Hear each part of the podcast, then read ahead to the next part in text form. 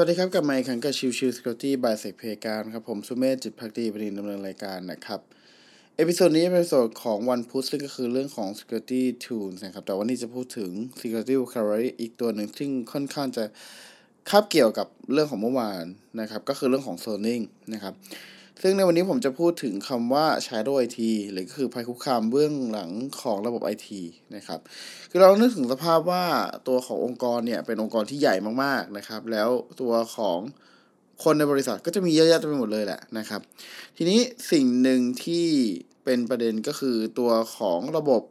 บางระบบที่เป็น internal zone เนี่ยตัวของพนักงานอยากจะ ให้มันสามารถทำงานได้จากที่บ้าน หรือทำงานให้มันง่ายขึ้นนะครับเขาก็พยายามจะสร้าง backdoor สร้างช่องทางการเชื่อมต่อ ระบบหลังบ้านของทางฝั่ง internal zone ขึ้นมาพูดง่ายๆก็คือ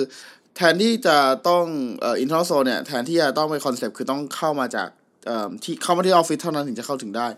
กลายเป็นว่าเขาก็พยายามจะหาช่องทางสร้างช่องทางเข้ามาที่จะทำให้ ตัวของ internal zone นั้นถูกเข้าถึงได้ง่ายๆจากที่บ้านนั่นเองนะครับ ซึ่งในจุดนี้เนี่ยโดยปกติแล้วมันจะเป็นการพยายามตั้งใจเพื่อที่จะสร้างความสะดวกสบายให้ตัวของผู้ที่เข้าใช้งานหรือผู้ที่เป็นพัฒนาระบบอะครับ จะเข้ามาทำงานได้ง่ายมากขึ้น จะทำทำงานได้จากที่บ้านอะไรแบบนี้นะครับ ซึ่งในจุดเนี้ยนี่ก็คือเรื่องของตัว Shadow IT เพราะมันคือตัวภัยคุกคามเบื้องหลังของระบบไอทีที่ถูกสร้างขึ้นมาแล้วอาจจะไม่ได้ถูกเฝ้าระวัง ไม่ได้ถูกป้องกัน ไม่ได้ถูกตรวจสอบในการเข้าถึงใด ๆนะครับ แล้วมันอาจจะเป็นช่องทางที่ attacker ตรวจสอบพบแล้วทำการโจมตีเข้ามา ก็เป็นได้เช่นเดียวกันนะครับ ปัญหาตัวของ Shadow IT เนี่ยไม่ใช่ปัญหาที่เพิ่งค้นพบนะครับ เป็นปัญหาที่มีมาตั้งนานแล้วนะครับ มากๆแล้วนะครับ แล้วยิ่งตัวของ Work from Home เกิดขึ้นเนี่ย หลาย ๆ เคสหลาย ๆ ครั้งก็มีการพยายามสร้างตัวช่องทางนี้ขึ้นมา เพื่อจะให้ไม่ต้องเข้ามาที่ออฟฟิศ แล้วไอ้ตัวของช่องทางแบบนี้แหละที่มันจะต้องมีการตรวจสอบหรือว่ามีการจัดการอย่างเหมาะสมนะครับ แต่คนหลาย ๆ คนหรือองค์กรหลาย ๆ องค์กรก็มักจะมีคนที่แบบายามจะผ่าเหล่าผ่ากอ คือไม่อยากทำตามกฎระเบียบ แล้วอยากจะให้ตัวของทางทีมงานเข้ามาถึงได้ง่ายที่สุดเท่าที่ได้ ซึ่งเอาถ้ามองจริงๆแล้วเนี่ยมันเป็นผลเสียระยะยาวมาก ๆนะครับ เพราะเราไม่ทราบเลยว่าร้อยวันพันปีจะมีใครหรือมี threat actor ที่ไหนทำการพยายามเข้าถึงหรือพยายามทำการโจมตีในส่วนนี้ ขึ้นบ้างหรือเปล่า แล้วถ้ามันไม่มีการเฝ้าระวังอย่างเหมาะสม หรือการป้องกันอย่างเหมาะสม ก็อาจจะเป็นช่องทางที่ให้ attacker เข้าถึงได้นั่นเองนะครับ ซึ่งอันตรายที่เกิดขึ้นจาก Shadow IT นะครับ ก็จะเป็นเรื่องของทั้งความปลอดภัยของข้อมูล มาตรฐานและข้อบังคับนะครับ ค่าใช้จ่ายที่เกิดขึ้นแฝงขึ้นมา โดยที่องค์กรอาจจะไม่ทราบนะครับ ประสิทธิภาพของการทำงานให้บริการก็อาจจะมีผลมากขึ้นถ้าสมมติมันถูกโจมตี ขึ้นมาได้นะครับ นอกเหนือจากลักษณะแบบนี้แล้วครับ อาจจะเป็นพูดถึงได้อีกแบบหนึ่งก็คือพวกที่เป็นการสร้าง ad hoc ขึ้นมา แล้วพยายามจะรีบเอาขึ้นมาให้เร็วที่สุดให้ได้ แล้วพยายามจะ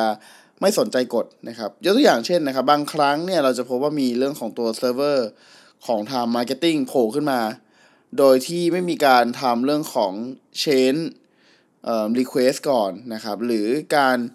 คอนฟิกใดๆก็แล้วแต่ หรือการตรวจสอบเรื่องของ security ก่อนที่จะเอาขึ้นมาใช้งานแต่อย่างใด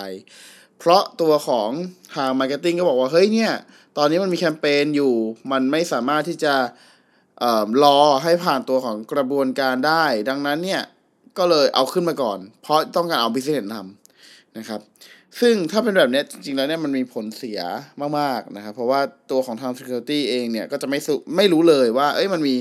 environment แบบนี้อยู่ในบริษัทด้วยนะครับ ซึ่งในส่วนนี้อาจจะถูกโจมตีได้ เพราะมันไม่ได้ถูกทำการตรวจสอบก่อนที่จะเอามาขึ้นตัวระบบนั่นเองนะครับ ดังนั้นในส่วนนี้ก็ถือว่าเป็นส่วนที่อันตราย และเป็นส่วนที่หลาย ๆ ครั้งตัว Security เองก็ ถูกโบยมาว่าเฮ้ยทำไมคุณไม่ดูแลหรืออะไรเงี้ยทั้งที่จริงๆแล้วเนี่ยมันไม่ใช่ความผิดของตัว Security เองก็มีเหมือนกันนะครับ ดังนั้นก็ขอฝากไว้นะครับว่าหากใครก็แล้วแต่ที่เป็นคนในองค์กรแล้วก็